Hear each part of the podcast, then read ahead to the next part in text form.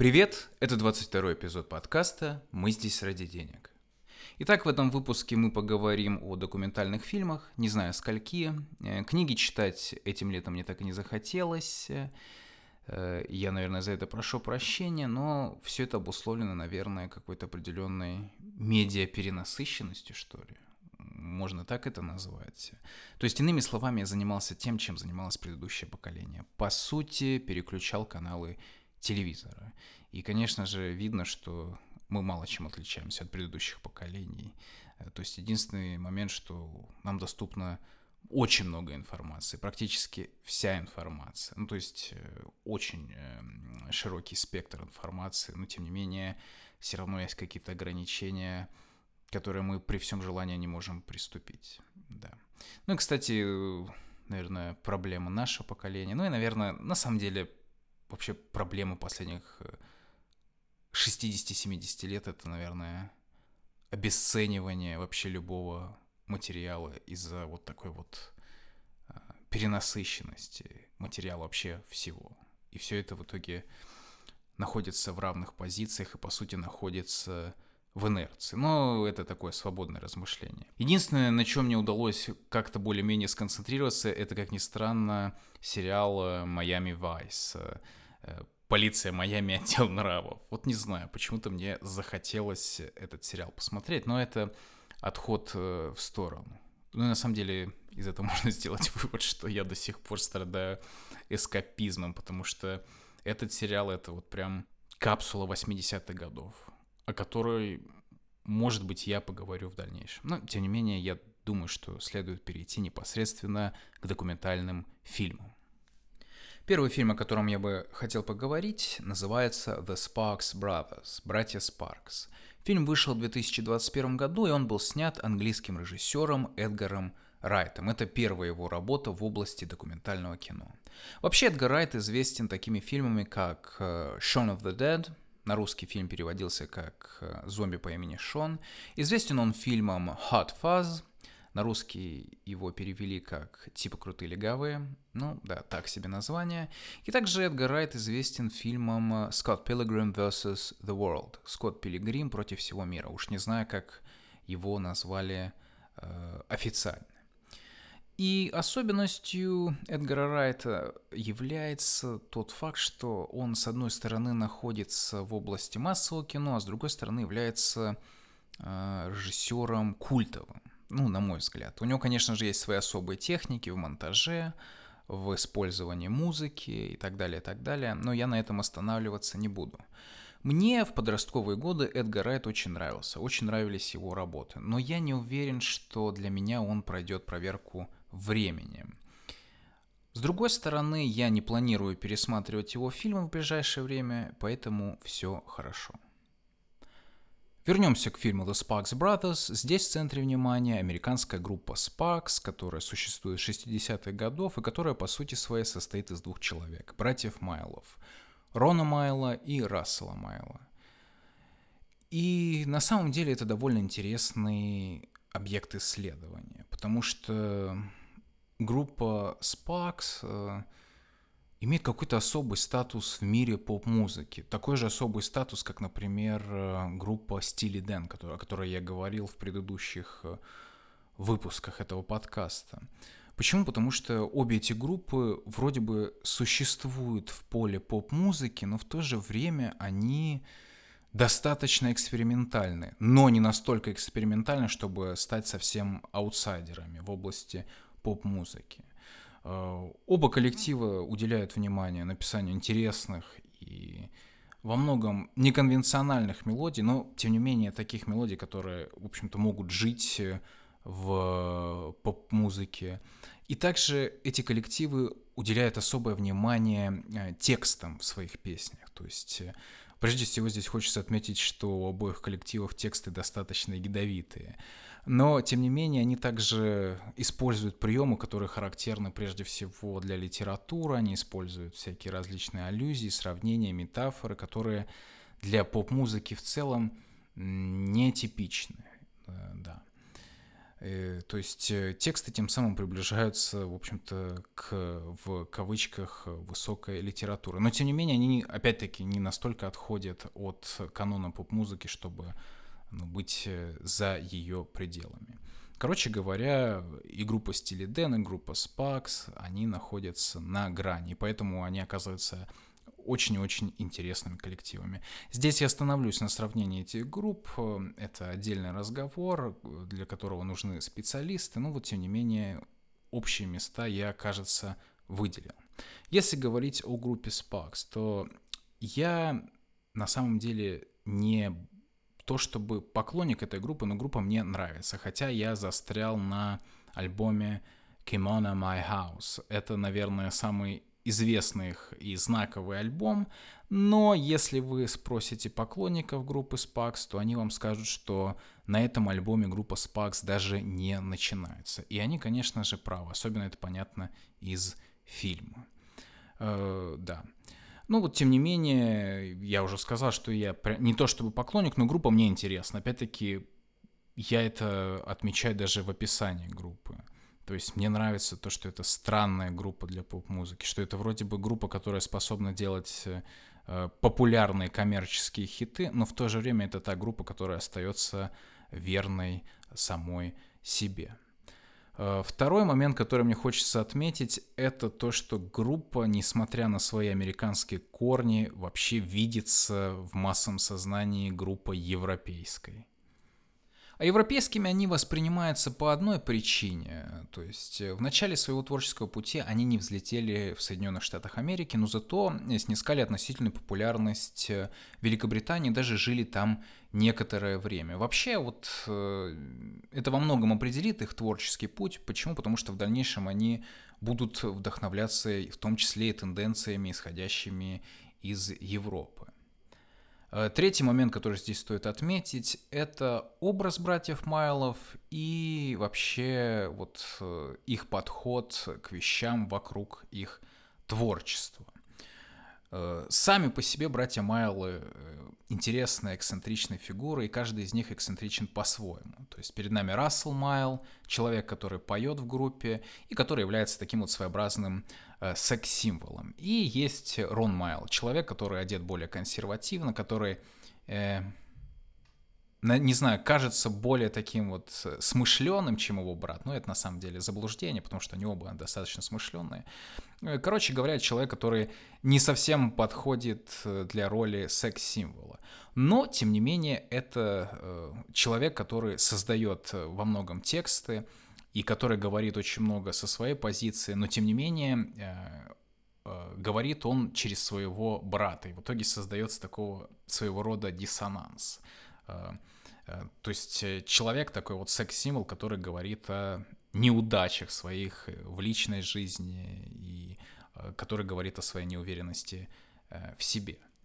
Да. Ну, здесь стоит также отметить, что и они очень тонко подходили к созданию, например, обложек для их альбомов и вообще, как бы, например, к одежде своей они тоже...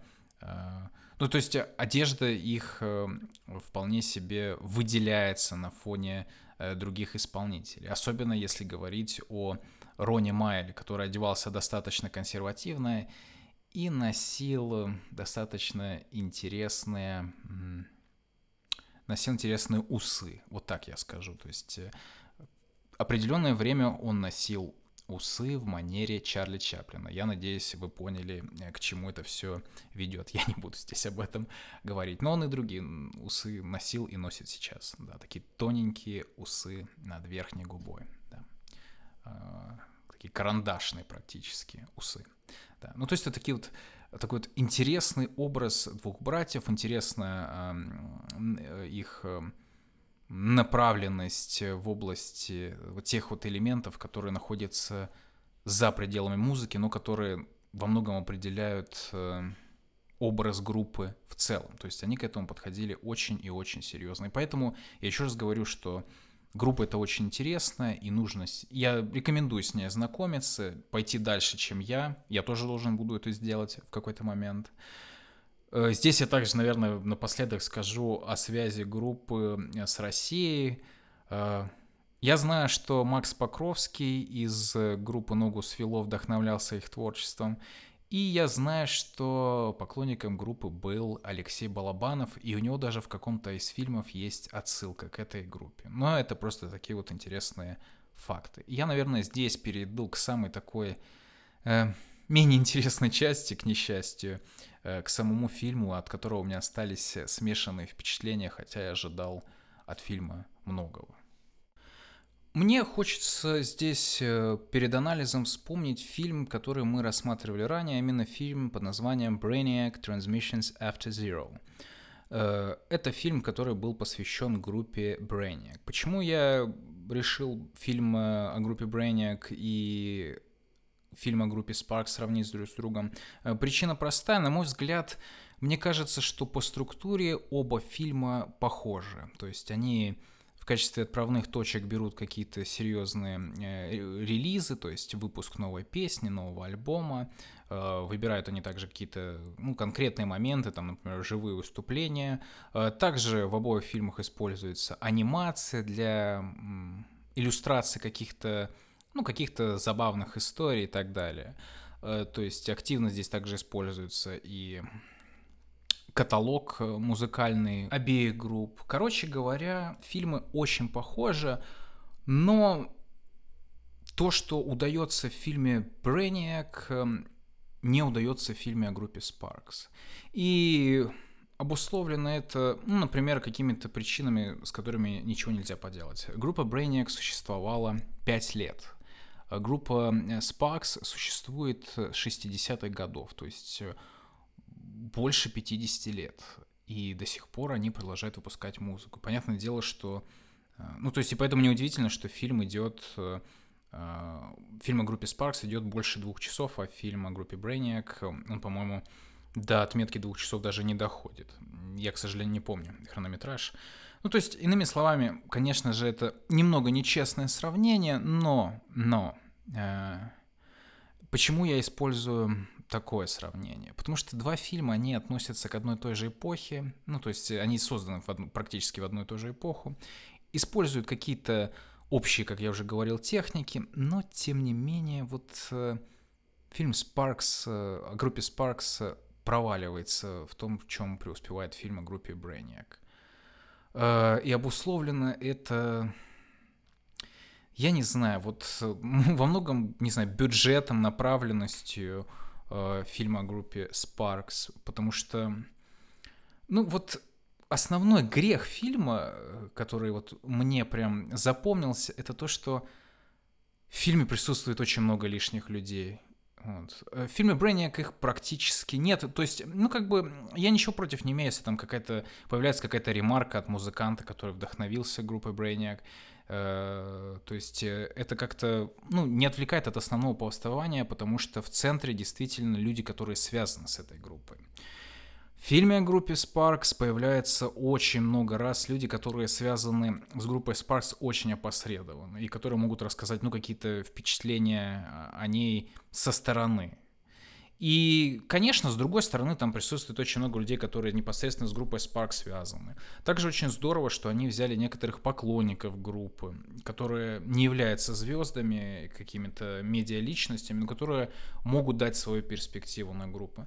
Но в то же время там появляется очень много людей, которые, я не знаю, они просто приглашены как звездные гости, и они занимают слишком много хронометража. Действительно, можно было обойтись без Майка Майерса, можно было обойтись без Thurston Moore, можно было обойтись без Джека Антонова, продюсера, который сейчас делает музыку, работает с поп-певицами белыми на данный момент. То есть он сейчас фигура достаточно именитая, но именитая внутри музыкальной индустрии. Очень все это кажется... Действительно, и даже если послушать их реплики, они действительно не дают каких-то, существенных комментариев. Я заметил, что у меня в подкасте есть грех, я очень много использую слово интересно, мне нужно с этим работать. Ну так вот, практически каждый из указанных мной персонажей и также других персонажей говорит тоже вот примерно то же самое. Вот. Только несколько раз это повторяется разными людьми. И, ну, вот действительно это отталкивает и мешает. Но я отчасти понимаю причину, почему эти люди здесь присутствуют. Ну, просто чтобы вот как-то создать вес фильму в массовом пространстве. Плюс, наверное, Эдгар Райт просто использовал все свои ресурсы. Мне кажется, он просто позвал всех тех людей, с которыми он так или иначе работал. Но это отвлекает от основного повествования. Хотя, конечно, здесь, ну, сделаны, с одной стороны, правильные шаги. Здесь очень много людей, которые связаны с группой, которые работали с ней, которые играли с ней, которые были участниками группы, которые так или иначе были близки с братьями Майлами. Но вот и такое вот, я не знаю, появление таких звездных фигур, оно скорее отвлекало. Если говорить о монтаже, удивительно, но фильм, несмотря на то, что он идет больше 2 часов, смотрится достаточно легко. Но я поймал себя на мысли, что обусловлено тем, что все так быстро проходит и все вылетает из одного места в другое, что ты просто забываешь, по сути, фильм. И в дальнейшем ты вот что-то не можешь сказать по его поводу, что-то такого, ну, существенного. Также мне кажется, что можно было, вот, например, убрать несколько интервьюируемых персонажей и поставить истории, например, каких-то отдельных песен. Вот, например, я вспомнил, я недавно для себя узнал о группе, французской группе Les Rita Mitsouko, то есть это такая поп-группа, которая была популярна в 80-е. И, в общем, у этой группы есть совместный сингл с группой Sparks. И вот эта история действительно могла быть интересной. Можно было бы даже позвать, к сожалению, единственную живую участницу группы, Катрин Ранже, поговорить с ней о том, как она работала с группой Sparks. Там, конечно, есть момент, где с другой певицей обсуждается сотрудничество с другой певицей, но, тем не менее, вот это было бы тоже очень интересно, потому что это нетипичный случай. То есть здесь действительно можно увидеть и, например, такой вот, не знаю, европейскую маску группы Sparks. То есть группа сотрудничает с конкретно европейской группой, которая, ну, в основном поет на французском языке. Этого здесь нет. Но здесь есть комментарий Майка Майерса, как он запомнил одну песню группы Sparks. Или комментарий Тёрстона Мура, который вот сказал: ну, вот группа Sparks, это вот они были как панк, только вот в поп-среде. Ну, окей, хорошо. При этом я ничего против не имею указанных персонажей. Я не считаю их так прям, ну, то есть нет у меня никакого-то презрения к ним. Но просто я не считаю, что они в контексте документального фильма группы Sparks могут что-то сказать существенное. Конечно, вот есть моменты, которые не избежать, то есть действительно дискография — это очень удобный инструмент для составления биографии. И тут никак нельзя уйти. Ну, конечно, с другой стороны, все-таки хотелось бы вот как-то выйти за рамки этой парадигмы. Хотелось бы, чтобы режиссер вышел, но он этого, к сожалению, не делает, да. Фильм сделан, как бы, с одной стороны, просто, особенно если мы говорим о записи интервью. Но, с другой стороны, здесь есть и такой прям невероятно утонченный монтаж, здесь очень много анимации. И то есть это действительно фильм современный, потому что постоянно все меняется, кадры меняются, все исчезает, нету какой-то остановки. И это тяжело воспринимать. И это еще тяжелее от того факта, что Эдгару Райту нужно впихнуть реально 50 лет творческого пути группы Sparks. И вот так длинный фильм, который, да, вот легкий, но вот он как-то пролетает. То есть, видимо, манера режиссерская Эдгара Райта в данном случае для меня не сработала. Вот в фильме «Brainiac», ну, там опять-таки тоже обусловлено тем, что группа не просуществовала и 10 лет. То есть это маленькая история маленькой группы, которая закончилась вот перед каким-то большим прорывом. И там очень много моментов, связанных с семьей, с какой-то историей вот места, где группа вот, в общем-то, работала. и самые разные моменты. Ну и плюс у них просто банально нету бюджета, чтобы позвать звездных гостей. Хотя они там присутствуют, но их не так реально много. То есть ты о них забываешь. И в принципе они как-то отчасти даже связаны. Нету каких-то прям откровенно далеких от группы людей. Короче говоря, вот, к сожалению, вот после нескольких дней прошло после того, как я посмотрел эту документалку, и у меня остались только эти мысли. Я не думаю, что этот фильм понравится, например, поклонникам группы Sparks, потому что, то есть, я не думаю, что там очень много информации, которую поклонники до этого не знали. Да, то есть могли бы более утонченно над этим поработать. Но, с другой стороны, я понимаю, что этот фильм создан, для того, чтобы познакомить массы с группой Sparks, которая, очень удивительная, потому что у них действительно были песни, которые выходили на первые места в самых различных чартах, но, с другой стороны, действительно, они никогда не закреплялись как большая поп-группа и оставались в рамках культового коллектива. И действительно, это важно рассказать о них массовой публике, для этого привлечь на самом деле не таких современных музыкантов, то есть, Бэк, музыкант сейчас, человек уже просто, это уже ветеран, так сказать, музыкальной индустрии, как и Thurston Moore на самом деле. Да, то есть здесь нету каких-то прям новых, только вот Джек Антонов. Просто потому, что это человек, который сейчас работает с главными поп-звездами, главными белыми поп-звездами, там, с Ланой Дель Рей, например, да. Но, тем не менее, то есть, опять-таки, я повторяюсь, ничего существенного эти люди здесь не говорят. Я не против их комментариев, но просто это можно было как-то выделить отдельно и посвятить больше времени созданию более детального повествования в биографии, чтобы описать биографию группы Sparks, отметить те моменты, о которых я говорил, то есть выйти за пределы какого-то общего повествования, которое можно найти в какой-нибудь интернет-энциклопедии. Да. Что здесь еще можно добавить? Я помню, да, какой-то материал читал, что действительно хорошо, что вообще о группе Sparks говорят, что это для них вот такой вот новый подъем, потому что у них сейчас выходит еще фильм, снятый Леосом Караксом, фильм, снятый по их задумке.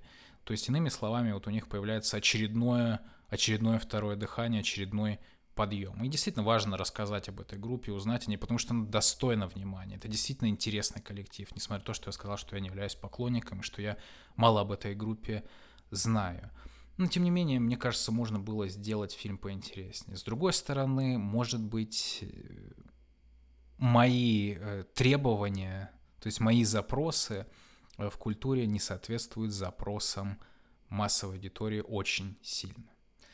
Могу ли я порекомендовать этот фильм? Я, наверное, порекомендую его тем, кто вообще ничего не знает о группе Sparks. Для вас это будет, такое интересное путешествие по творчеству такого вот эксцентричного поп-коллектива.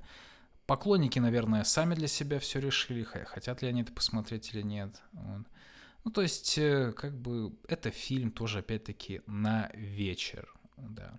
В принципе, всю эту информацию можно прочитать, наверное, в каких-нибудь энциклопедиях, да. Или лучше найти какую-нибудь книгу. Мне вот интересно, наверняка есть какие-то книги, написанные о группе Sparks, учитывая, что это действительно культовая группа, которая существует до сих пор, да. В общем, такие смешанные впечатления у меня остались о фильме. И это вот действительно досадно. На этом о фильме The Sparks Brothers, наверное, все. Единственное, что я хочу здесь добавить, поправить себя, конечно же, нужно говорить Jack Antonoff, а не Антонов. Но вы сами можете понять, почему у меня эта ошибка вышла. Надо все-таки учитывать, что этот человек американец, и правильно произносить Антонов. Теперь точно все. Итак, следующий фильм, о котором я бы хотел поговорить, на английском называется Industrial Accident – The Story of Wax-Trax Records. Фильм вышел в 2018 году, и сняла его Джулия Нэш.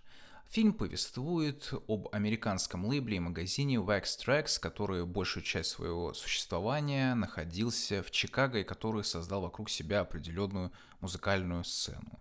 И также в фильме отдельно уделяется внимание основателям этого лейбла и магазина Джиму Нэшу и Дэнни Флешеру, которые были, по сути, семейной парой, можно так сказать. Я просто не хочу здесь слово употреблять «партнер».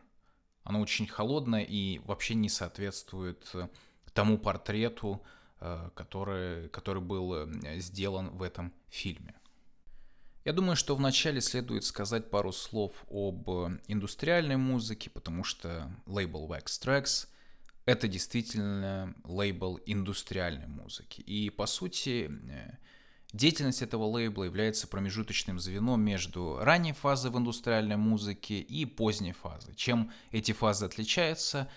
Ранняя фаза индустриальной музыки — это эпоха экспериментов. Экспериментов в электронной музыке и экспериментов с извлечением звука из объектов, а не музыкальных инструментов. Вот так лучше сказать. Что я здесь имею в виду? На раннем этапе использовались объекты, которые предназначены для работы на стройке, например, на конвейере и так далее. То есть это музыка, которая не включает в себя специально созданные для этого инструменты. Поздняя фаза индустриальной музыки — это уже, то есть, тот момент, когда индустриальный звук доходит до массовой аудитории. И, например, то есть какие-то эксперименты, полученные в результате в рамках индустриальной музыки, находят отражение, например, в метал-музыке и в других жанрах. Но здесь можно отметить, например, группу Nine Inch Nails, которая является невероятно популярной, но которая включает в свой звук и вот такие вот индустриальные эксперименты. И лейбл Wax Trax находится где-то посередине, то есть его деятельность была отчасти немного просветительской, потому что они, то есть отличительной их чертой было то, что они лицензировали музыку из Европы, индустриальную музыку из Европы. И также они работали с местными, с американскими музыкантами, и работали они близко в дальнейшем и с европейскими музыкантами, и давали им определенного рода свободу.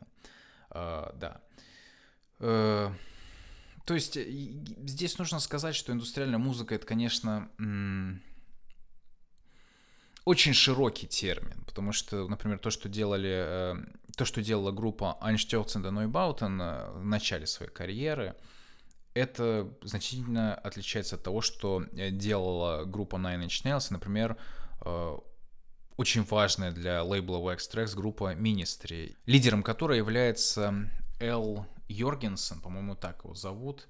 На лейбле Wax Trax он, во-первых, издавал первые записи группы Ministry, а во-вторых, он участвовал в различных проектах, которые, то есть композиции которых в дальнейшем издавались на лейбле Wax Trax. В общем, это такая вот очень сложная история, но если говорить проще, то ранняя фаза индустриальной музыки — это такие эксперименты, это музыка, которая, наверное, практически не содержит в себе мелодии. В музыке это есть какая-то определенного рода динамика, есть перкуссия, есть какие-то определенные звуковые текстуры, но о мелодии практически не идет и речи. А поздняя фаза — это уже включение каких-то поп-элементов. То есть, если мы, например, популярную металлическую музыку воспринимаем как поп-музыку, то вот так можно говорить. То есть, какие-то вот эти вот элементы, они включаются.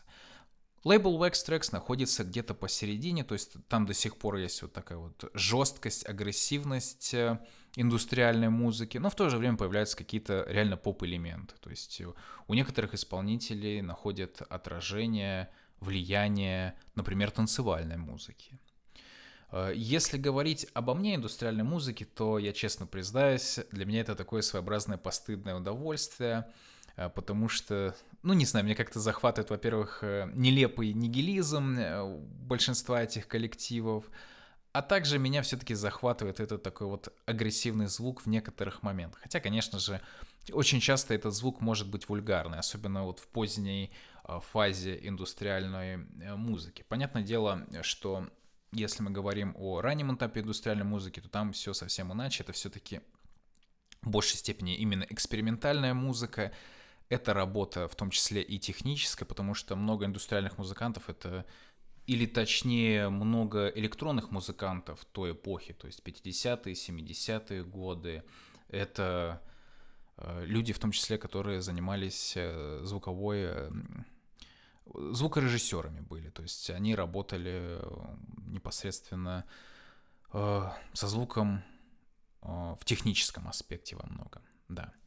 Да, и я здесь немножко отвлекся, то есть вот эта вот нелепость меня действительно захватывает, да. И здесь стоит отметить, что из фильма я, в общем-то, тоже прочитал и понял, ну, это действительно было понятно, что как бы весь этот гротеск, вся эта вульгарность, она действительно сочетается с юмором, хотя это и не всегда понятно. То есть это скорее вот такой вот своеобразный кич во множестве случаев, и он чем-то интересен, но он, конечно же, в чем-то и вульгарен в негативном смысле. Вот моя, в общем, примерно позиция по поводу индустриальной музыки. Но если мы вернемся к самому фильму, то можно сказать следующее.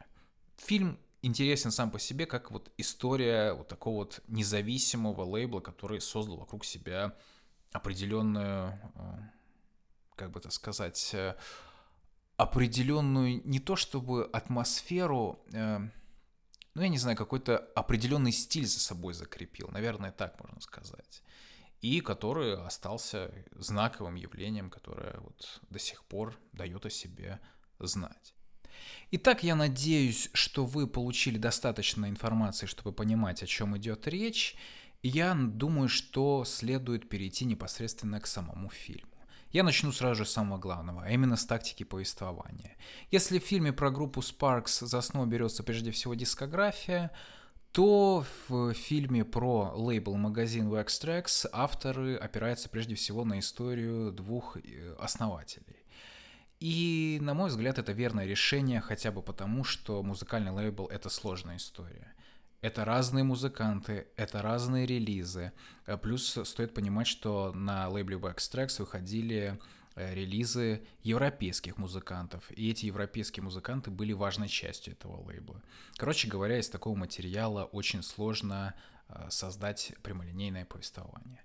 Но также решение сфокусироваться на двух основателях работает просто потому, что это интересные персонажи, и о таких людях на самом деле не часто говорят. Это люди, которые стоят за музыкантами. И портреты, конечно же, удивительны. Особенно удивителен портрет Джима Нэша. Потому что Джим Нэш — это, с одной стороны, человек, который находится в области трансгрессивного искусства, по сути, но, с другой стороны, это еще и семьянин. В фильме он действительно показан как семьянин. Показано, как он заботился о двух своих детях от прошлого брака. Говорится также о том, что он сохранил дружеские отношения со своей бывшей женой. И, в общем-то, он совмещал две вот такие части своей жизни. С одной стороны, такое вот невероятное трансгрессивное, авангардное искусство, а с другой стороны, обычная семейная жизнь. Более того, когда он был смертельно болен, он очень сильно заботился о своей внучке. К сожалению, Джим Нэш умер в середине 90-х от СПИДа. О Дэнни Флешере в фильме говорится не так много, фокус не на нем, но, с другой стороны, в фильме четко дается понять, что в этих отношениях, в динамике этих отношений он был более взвешенным человеком и поэтому как бы находился немножечко в стороне. После смерти Джима Нэша он отошел от музыкального бизнеса и, к сожалению, умер в 2010 году от пневмонии. Но в любом случае вот было интересно узнать о именно таких людях. Отсюда идет своеобразный минус, но я бы не назвал его минусом. Некоторые люди утверждают, что в фильме не так много говорится о музыке. На мой взгляд, авторы удачно выбрали коллективы, о которых они говорят относительно подробно. Конечно, чего-то не хватает. Но нужно понимать, что перед нами фильм, и нужно как-то в какой-то, на самом деле, небольшой промежуток времени уложиться. И тот факт, что они решили сфокусироваться на основателях лейбла, он говорит о том, что они знают, как правильно сделать фильм о таком широком явлении. Потому что перед нами предстает при таком бюджете история конкретная. История вроде бы небольшая, но в то же время и история, которая оказала влияние, во многом оказала влияние на популярную культуру в том числе. И авторам удается это показать. Они удачно работают. Здесь же я отмечу, что удачно были выбраны люди, у которых берут интервью. Здесь практически нет лишних людей. Здесь есть люди, которые работали в магазине в X-Trax, которые знали основателей этого лейбла. Здесь есть и музыканты. Здесь есть и люди, которые работали с музыкантами лейбла, но которые не так... Ну, то есть, которых сложно представить на этом лейбле. Например, здесь появляется Иэн МакКей, музыкант из группы Fugazi и группы Minor Threat. Казалось бы, что общего у Иэна МакКея и индустриальной музыки. Но на самом деле общий момент есть, а именно совместный с Элом Йоргенсеном альбом, а точнее, несколько песен, которые были изданы на лейбле X-Trax. И, наверное, единственным лишним человеком здесь кажется Дэйв Гролл, музыкант, который играл в группе Nirvana и который играет в группе Foo Fighters, является ее лидером. Вот здесь он немножко был не к месту, но это частный единичный случай. Поэтому гости, люди, у которых интервью берут здесь, они выбраны абсолютно удачно. Что здесь еще можно добавить? На самом деле сложно что-то еще проговорить, потому что история маленькая, на самом деле ее нужно видеть, нужно иметь какой-то определенный интерес к подобного рода музыке, но здесь все-таки перед... Вообще любым зрителям может открыться история независимой музыки в Америке, которая росла из вот таких вот небольших независимых магазинов. Это тоже интересный момент. Здесь можно пронаблюдать то, как чувствовали себя гомосексуалы в какой-то определенный промежуток времени, как они реализовывали себя в общественной жизни. То есть это такой тоже, по сути, отрезок жизни, потому что вот действительно, что меня удивило, что не было такого, на самом деле, очень большого фокуса именно на лейбле. Хотя он тоже есть. Здесь, например, говорится о финансовых проблемах лейбла и о том, что Джим Нэш не умел обращаться с деньгами и раскидывался им. Но, с другой стороны, эти деньги шли артистам и музыкантам, и они могли реализовывать свой творческий потенциал, не опираясь на какие-то коммерческие интересы. Такой момент тоже есть. Но здесь есть и момент каких-то личных отношений, поэтому для меня документалка является в чем-то даже выше ее целевого материала, если так можно сказать. То есть вроде бы должна быть история о магазине в X-Trax, о лейбле в X-Trax, а в итоге получается история об основателе. И это замечательно, потому что на самом деле историю можно прочитать и следует прочитать в каком-то текстовом виде, на мой взгляд. Это куда более удачное решение. Почему? Потому что написать книгу — это не так дорого, как сделать фильм. Хотя фильм сделать тоже неплохо. Я, наверное, на этом остановлюсь, и если говорить о том, можно ли рекомендовать этот фильм или нет, я скажу, что это зависит от того, интересна ли вам экспериментальная музыка, интересна ли вам индустриальная музыка. Вот прежде всего на это следует опираться. В принципе, это неплохой, небольшой фильм, небольшая история о каких-то, на самом деле, больших вещах в области культуры. И на этом у меня... Пожалуй, все. Я не думаю, что мне следует что-то добавить к этому выпуску. Посмотрели мы сегодня 2 фильма. Опять получился достаточно долгий разговор, что удивительно. Я опять-таки этого не ожидал. Я надеюсь услышать от вас какую-то обратную связь. Может быть, вы прокомментируете эти фильмы, может быть, вы тоже их видели. Я, в общем, буду рад любой дискуссии. И на этом у меня, пожалуй, все.